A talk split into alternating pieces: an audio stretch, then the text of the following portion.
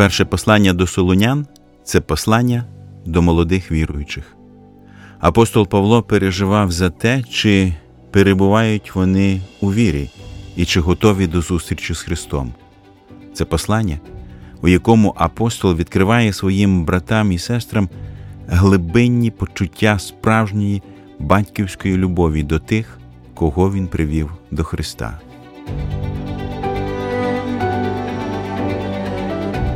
Ви слухаєте подкаст Вивчаємо Біблію разом.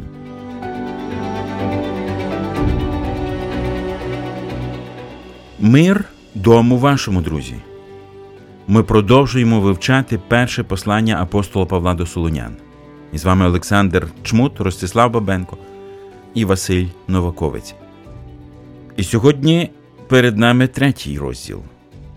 В попередньому другому розділі апостол Павло порівнює своє служіння в Солуні з тим, як мати і батько виховують своїх дітей. Я нагадаю цей текст. Хоч могли ми потужними бути, як Христові апостоли, але ми серед вас були тихі, немов годувальниця та, яка доглядає дітей своїх. Так, бувши ласкаві до вас, хотіли ми вам передати не тільки Божу Євангелію, але й душі свої, бо були ви улюблені нам. І далі. Бо знаєте ви, як кожного з вас, немов батько дітей своїх власних. Просили ми вас і намовлювали та показували, щоб ви гідно поводилися перед Богом, що покликав вас в своє царство та в славу.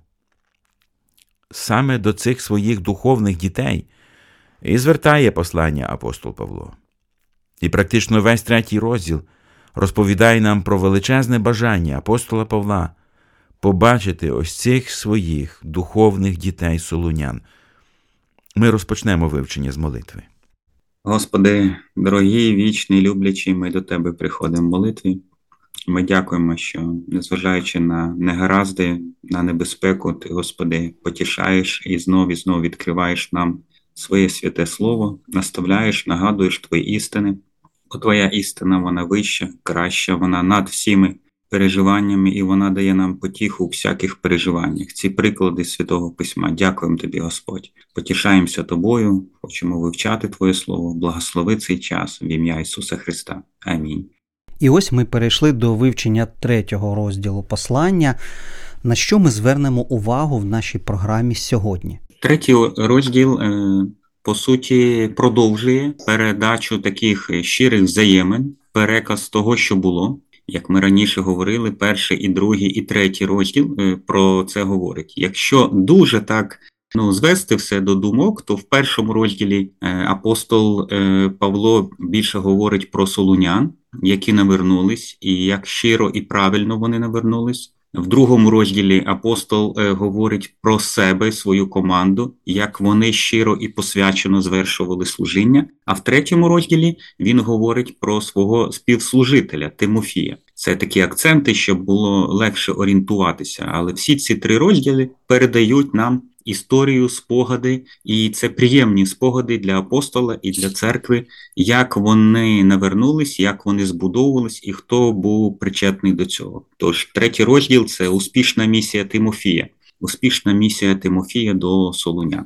Щоб зрозуміти, про що тут йде мова, ми прочитаємо весь цей третій розділ. Він невеликий, має всього 13 віршів. Тому то, не стерпівши більше, ми схотіли зостатися в Атенах самі і послали Тимофія, нашого брата і служителя Божого, в Христовій Євангелії, щоб упевнити вас та потішити вашій вірі, щоб ані один не хитався в цім горі.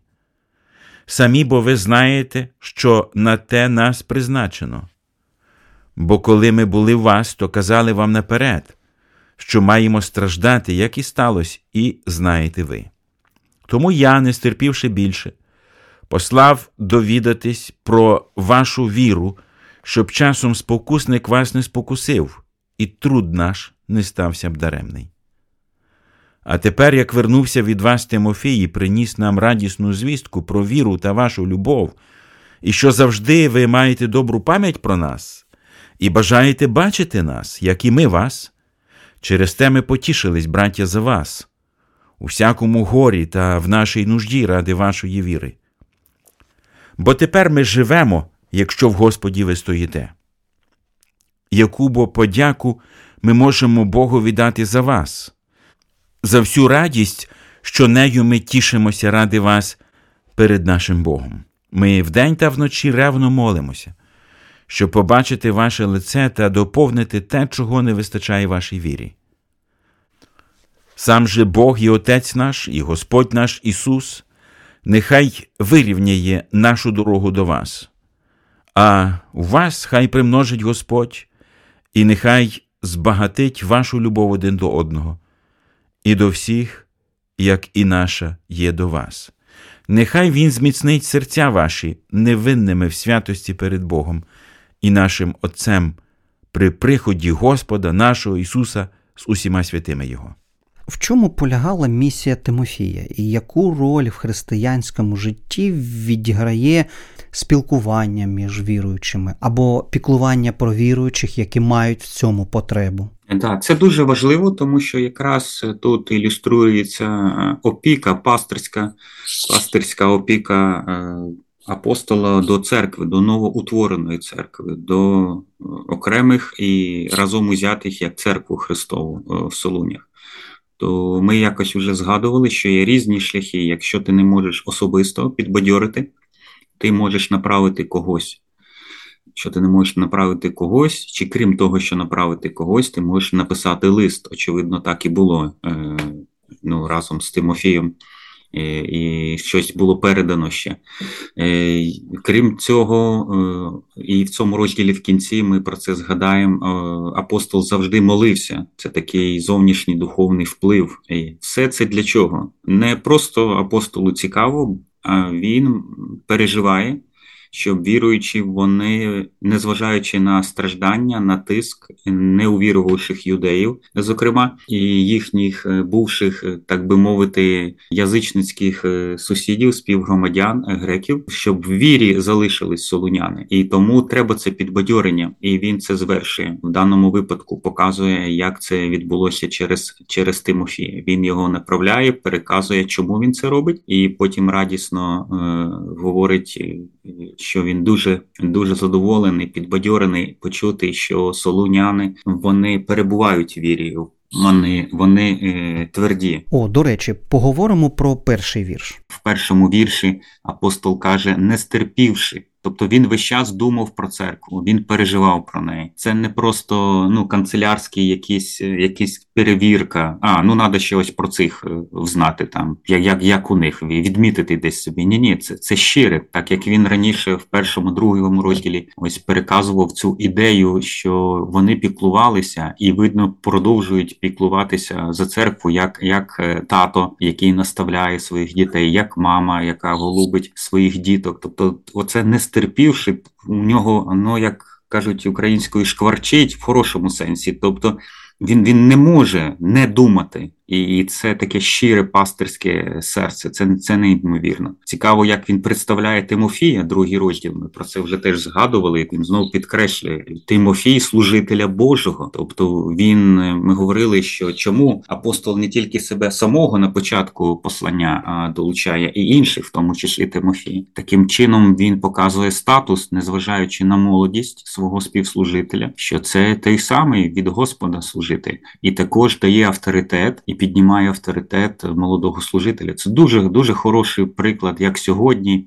Е, зрілим, е, уже досвідченим служителям е, теж добре було б робити і підбадьорювати, направляти, представляти в статусі нових служителів, не не зациклюватись на собі. Є такий вираз браття вседержителі, тобто вони ну от все все рішають і думають, що ось поки вони живі, вони мають це робити. А потім потім Господь якось влаштує. Абсолютно інша картина, і, і саме правильну картину представляє нам нам сам апостол. І в третьому вірші він чітко говорить мета для чого? Підбадьорення, щоб не захиталися серед страждань. А можна більш конкретніше поговорити про випробування та підбадьорення, бо різні люди живуть в різних умовах, погодьтеся.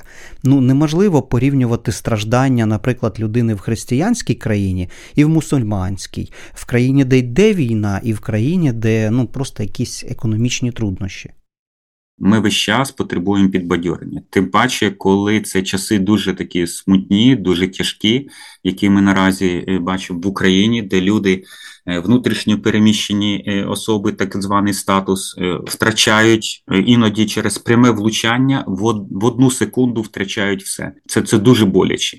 Є просто переживання внутрішні. От у людини навпаки, все є, але вона не може знайти спокій і треба підбадьорити. А є дійсно відвертий відвертий тиск від невіруючих, від ну раніше це був совєтська атеїстична пропаганда. Хтось зараз в так званих ісламських країнах дуже дуже їм складно. Вони потребують підбадьорення, дуже потребують підбадьорення. Якщо хтось має досвід чи практику писати короткі листи чи спілкуватись з місіонерами, для них це дуже дуже важливо, тому що вони, так би мовити, на духовній передовій і їм дуже складно. І якщо вони е, чують, що про них реально моляться, що їх і про них пам'ятають, що їм дають якісь побажання, що з ними просто спілкуються, це несе дуже потужне підбадьорення, і це це важливо. Е, ми також бачимо в четвертому вірші, що знов е, апостол нагадує в дії святих апостолів. Ми це бачимо, і тут він повторює, що я ж попереджав, що є неминучість страждань для християн в цьому світі. Є неминучість страждань. Форма страждань, об'єм, тиск, інтенсивність це вже другорядне. Тут ми окремо можемо роздумувати, чому так, але очевидно, ми не знайдемо повної відповіді. Не знайдемо.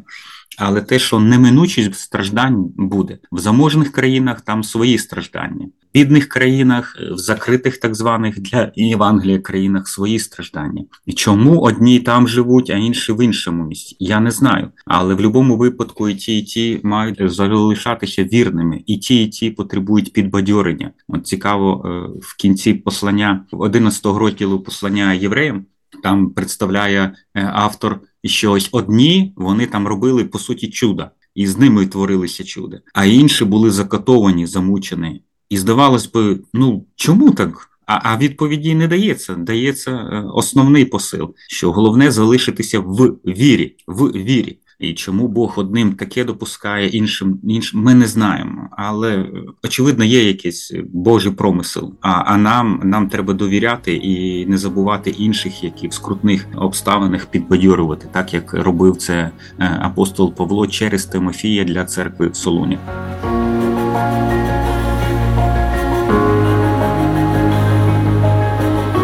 Біблія книга, яку можна перечитувати все життя.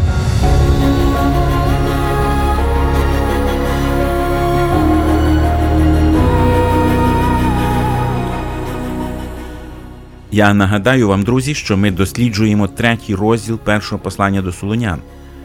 І червоною, так би мовити, лінією цього розділу проходять переживання апостола про те, щоб солуняни, перебуваючи в стражданнях, не захиталися в вірі і мали правильне розуміння цих страждань. Саме тому він кілька разів хотів побачити віруючих. Його не змушували, він сам хотів цього від щирого серця. Саме для цього він і спонукав Тимофія відвідати Солунь, щоб дізнатися, як живуть його духовні діти. Цікаво, а сам апостол Павло, ось в цей час, він перебував в безпеці, чи він також переносив страждання? Чому це питання? Тому що іноді гарні поради дають саме ті люди, які самі не страждають. І, до речі, ми, українці, як ніхто інший, сьогодні відчули це на собі.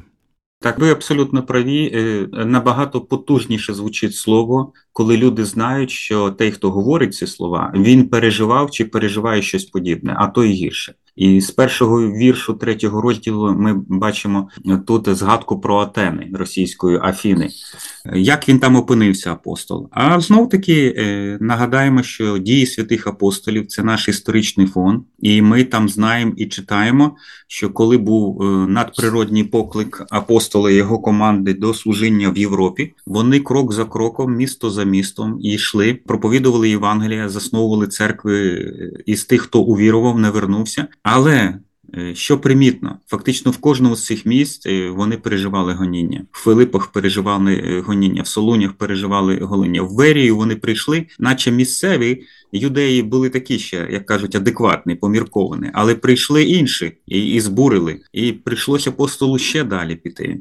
Е, якщо ми подивимося на мапу і порахуємо, е, скільки то то кілометрів, і згадаємо, що не не рейсовим автобусом чи літаком, а ймовірно, часто просто пішки проходив апостол з команди. Це це дуже дуже виснажливо переживати тиск через гоніння, коли ти проповідуєш Євангелія. Те, що ми знаємо, що вони у в'язниці були, їх побивали і так далі. І фізичне е, знурення, тому що це весь час дорога. А, а плюс ти піклуєшся. Це ж треба кошти, щоб переночувати, забезпечити себе, відпочити, поїсти щось і так далі. Тобто апостол, коли говорить, він знає, що говорить, і при цьому це неймовірно. При цьому він переживає про інше. Чи можна сказати, що Павло виступає саме тут як приклад пастора батька? Якщо дозволите, я згадую маму мою, коли вона нас з сестричкою виховувала. Потім Через роки вже десятиліття пройшли, і вона так і сказала, що іноді було я вас нагодую, а самій самій не залишається що їсти. Ну, такі були часи іноді. Але її серце було, вона піклувалася, вона хотіла найкраще для нас, і вона забувала про свою потребу. Отут апостол він подібне, от він так, от він сам потребує, він сам переживає, він сам в гоніннях, але його серце не не сфокусовано на собі. Воно серце, от як справжнього благовісника, е, пастиря, воно сфокусовано сфокусовано на інших, і це неймовірно. Це це дуже потужний потужний приклад для нас е, сьогодні. Також яким чином практичне християнське спілкування може допомогти людині перемогти гріхи і пройти випробування? Іноді все починається з дуже простого. Ось один брат, е, через якого я знаю його служіння, він підбадьорює е, і відвідує сім'ї загиблих воїнів. Дуже часто все починається з дуже простого. Ти просто приходиш і мовчиш, але ти приходиш. Ти приходиш і сидиш поряд з ними. Ти просто плачеш з ними. І це вже підбадьорення. І ти робиш це не раз, коли приносиш е, разом з цим якусь там допомогу, харчі і так далі, чи побутові якісь речі. А ти це робиш регулярно. Люди бачать, що ти робиш це не для фоточок, не для самопіару. І вони потім починають говорити. Зазвичай вони, звісно, скаржаться, і це вони виливають біль свого серця. І тут ти знов дуже часто маєш просто слухати, дати людям висловити свою біль, своє непорозуміння, можливо, іноді гнів, але але ти просто поряд. Оце те, що не зробили, чи точніше не дотримали друзі Йова, коли вони правильно почали. Воно вони просто прийшли, сіли, заплакали, роздерли одежі, і і оце було вже підбадьорення. А коли вони почали повчати, це почалось ну дуже сумно і і неправильно. Тому це не значить якісь технології і так далі. Все все це на своєму місці, але дуже часто все починається з дуже простого, з присутності. І ось апостол через Тимофія якби показує свою присутність. Що йому не байдуже. Я думаю, сьогодні, коли ми можемо відвідувати з кращих регіонів, більш спокійних регіонів, відвідувати регіони, де більш небезпечні, чи передову, просто відвідувати своєю присутністю, щось передавати, послухати, перепитати і помолитися за цих людей. Це вже підбадьорення. Ми не можемо все, ми не можемо зупинити, ми не можемо всіх е, спасти, але але те, що ми можемо, давайте робити. І і, і це, це, це важливо дуже. Це важливо. Якщо ну люди не лукаві, вони це дуже цінують. Вони це на рівні серця відчувають. Тому я б тут прагнув би і побуджував би починати ось е, з такої уваги. Ніхто ніякі там курси чи бесіди спеціальні. Ну які бесіди ну в окопі чи в підвалі спеціальні. Там там треба слухати і м'яко направляти, і нагадувати, чи цитувати, е, так як я кажу, вплітати в розмову біблійний текст тексти, біблійні приклади, і це буде діяти. Я вірю, що отак має бути. Плюс сучасні технології дозволяють через аудіо, відеозв'язок побачитися просто просто підбадьорити, порадіти. Оці неймовірні фото, коли люди на звільнених територіях. Це дуже важливо почути, вислухати, порадіти з ними. Вибачте, образно чи буквально поскакати від радості, е, що люди нарешті вони звільнилися від від окупації. От, от такі такі десь такі десь речі. Ось з них. І я думаю, чому я на це роблю акцент? Тому що на відміну від професійних душеопікунів, які дійсно треба, є ситуації, є критичні ситуації, є дуже тяжкі ситуації, де там де треба. Те, що я ось переказав, це доступно, це можливо кожному. І давайте це просто робити, молитися про це. Бог буде відкривати, е, давати можливості, побудження. І таким чином ми ми будемо підбадьорювати і повторювати приклад апостола, який він явив е, для церкви в Солунях 2000 е, років тому.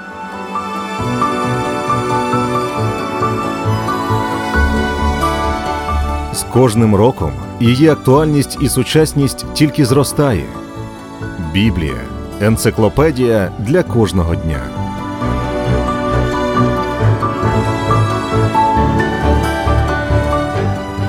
Я нагадаю текст, над яким ми роздумуємо сьогодні. Це уривок з першого по восьмий вірші. Двічі тут згадується Тимофій. Тому то, не стерпівши більше, ми схотіли зостатися в Атенах самі і послали Тимофія, нашого брата і служителя Божого, в Христовій Євангелії, щоб упевнити вас та потішити вашій вірі, щоб ані один не хитався в цім горі. Самі бо ви знаєте, що на те нас призначено. Бо коли ми були у вас, то казали вам наперед, що маємо страждати, як і сталося, і знаєте ви. Тому й я, не стерпівши більше, послав довідатись про вашу віру, щоб часом спокусник вас не спокусив, і труд наш не стався б даремний. А тепер, як вернувся від вас Тимофій і приніс нам радісну звістку про віру та вашу любов, і що завжди ви маєте добру пам'ять про нас і бажаєте бачити нас, як і ми вас, через те ми потішились, браття, за вас, у всякому горі та в нашій нужді, ради вашої віри, бо тепер ми живемо, якщо в Господі ви стоїте. Шостий вірш говорить про результат візиту Тимофія, що криється за звичайними словами, там відвідав, побачив, е, переказав апостолу Павлу. Є якісь цікаві факти? Тут да, тут достатньо так е, легко бачити цю послідовність, бо в шостому вірші ми читаємо, що Павло почув через Тимофія, що церква вона твірда в вірі має добре відношення до апостола. Бо, на жаль, можна іноді залишатись твердими в вірі, хоча це вже під питанням, але мати недобре відношення до до апостола. Це це ну, до до служителів. Є іноді такі випадки, то, звісно, сумнів і в першому. І одне, і друге важливо. Е, в сьомому вірші він чітко говорить, що ця добра новина вона потішила апостола серед його труднощів. Ото, що ми роздумували і згадували про Атени, і як він туди попав, і який шлях непростий був. Тобто він в своїх труднощах, коли почув про твердість, про те, що непохитні солуняни для нього це принесло радість в його труднощах. В восьмому вірші ми бачимо, що твердість у вірі інших дає сенс життя апостолу, якщо можна так навіть переказати. Тобто він бачить, воно того коштує. Е, я не дарма трудився. Я я почув те, що я хотів, про що молився, до чого сам приділяв свої особисті зусилля чи направляв ось помічників е, співслужителя Тимофія. Тобто, це це неймовірно, і Павло тут однозначно дуже задоволений. Його, так би мовити, мета абсолютно виконана, і його очікування задоволені. І це це прекрасно. Думаю, любому любому служителю, який піклується е, про новонавернених, про новоутворені церкви, чути і бачити, що церква зростає. Що церква непохитна серед труднощів і спокус, це надихає. Вони, е, так би мовити, ну забувають свої білі і тому, що це є сенс, е, сенс життя для себе, так би мовити, я колись прийняв таку просту формулу, а тепер життя перевіряє мене особисто, точніше, Господь через обставини життєві, що жити ми маємо для Євангелія, а з ким жити це з сім'єю. А за що жити? Це працювати і заробляти чи мати підтримку. І оці три речі ні в якому разі не можна змішувати. Ми не живемо ради роботи, не живемо, як це не дивно для українців, ради сім'ї, діток. Ні, ми маємо як християни жити для Євангелія і в цьому задовільнятися. Відповідно, коли ми бачимо людей, які навертаються, які крепкі в вірі, це для нас найбільша радість. І навпаки, якщо ми бачимо людей, які відкидають Євангелія, гірше того, відпадають від віри, це найбільший сум. Це найбільший сум. Тому оце, оце така реальність, вона незмінна як в часи апостола, так, так і сьогодні.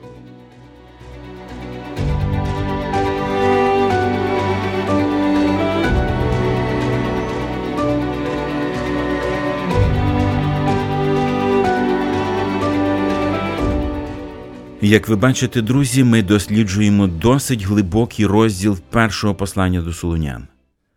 В цьому розділі апостол відкриває своє серце батька. Апостол Павло в цьому посланні представлений як духовний батько, в якого була правильна мотивація служіння своїм дітям.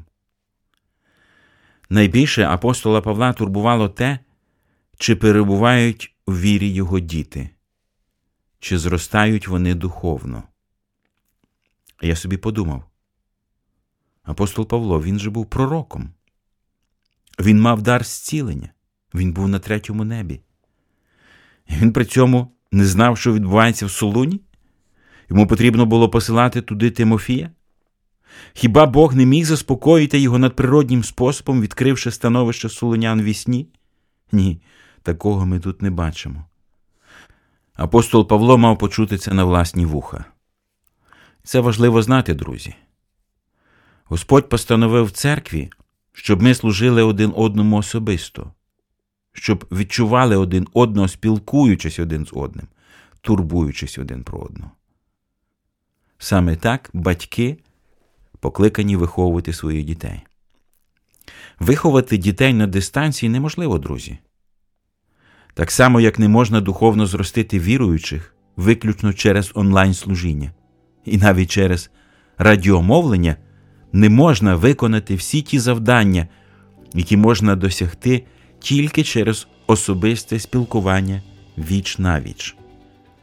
Коли ми спілкуємося особисто, відчуваємо один одного, молимося один за одного і зростаємо разом для слави Божої. І нехай у цьому допоможе всім нам Господь Бог. А на цьому наше сьогоднішнє вивчення завершується. Божих вам благословень і до нових зустрічей!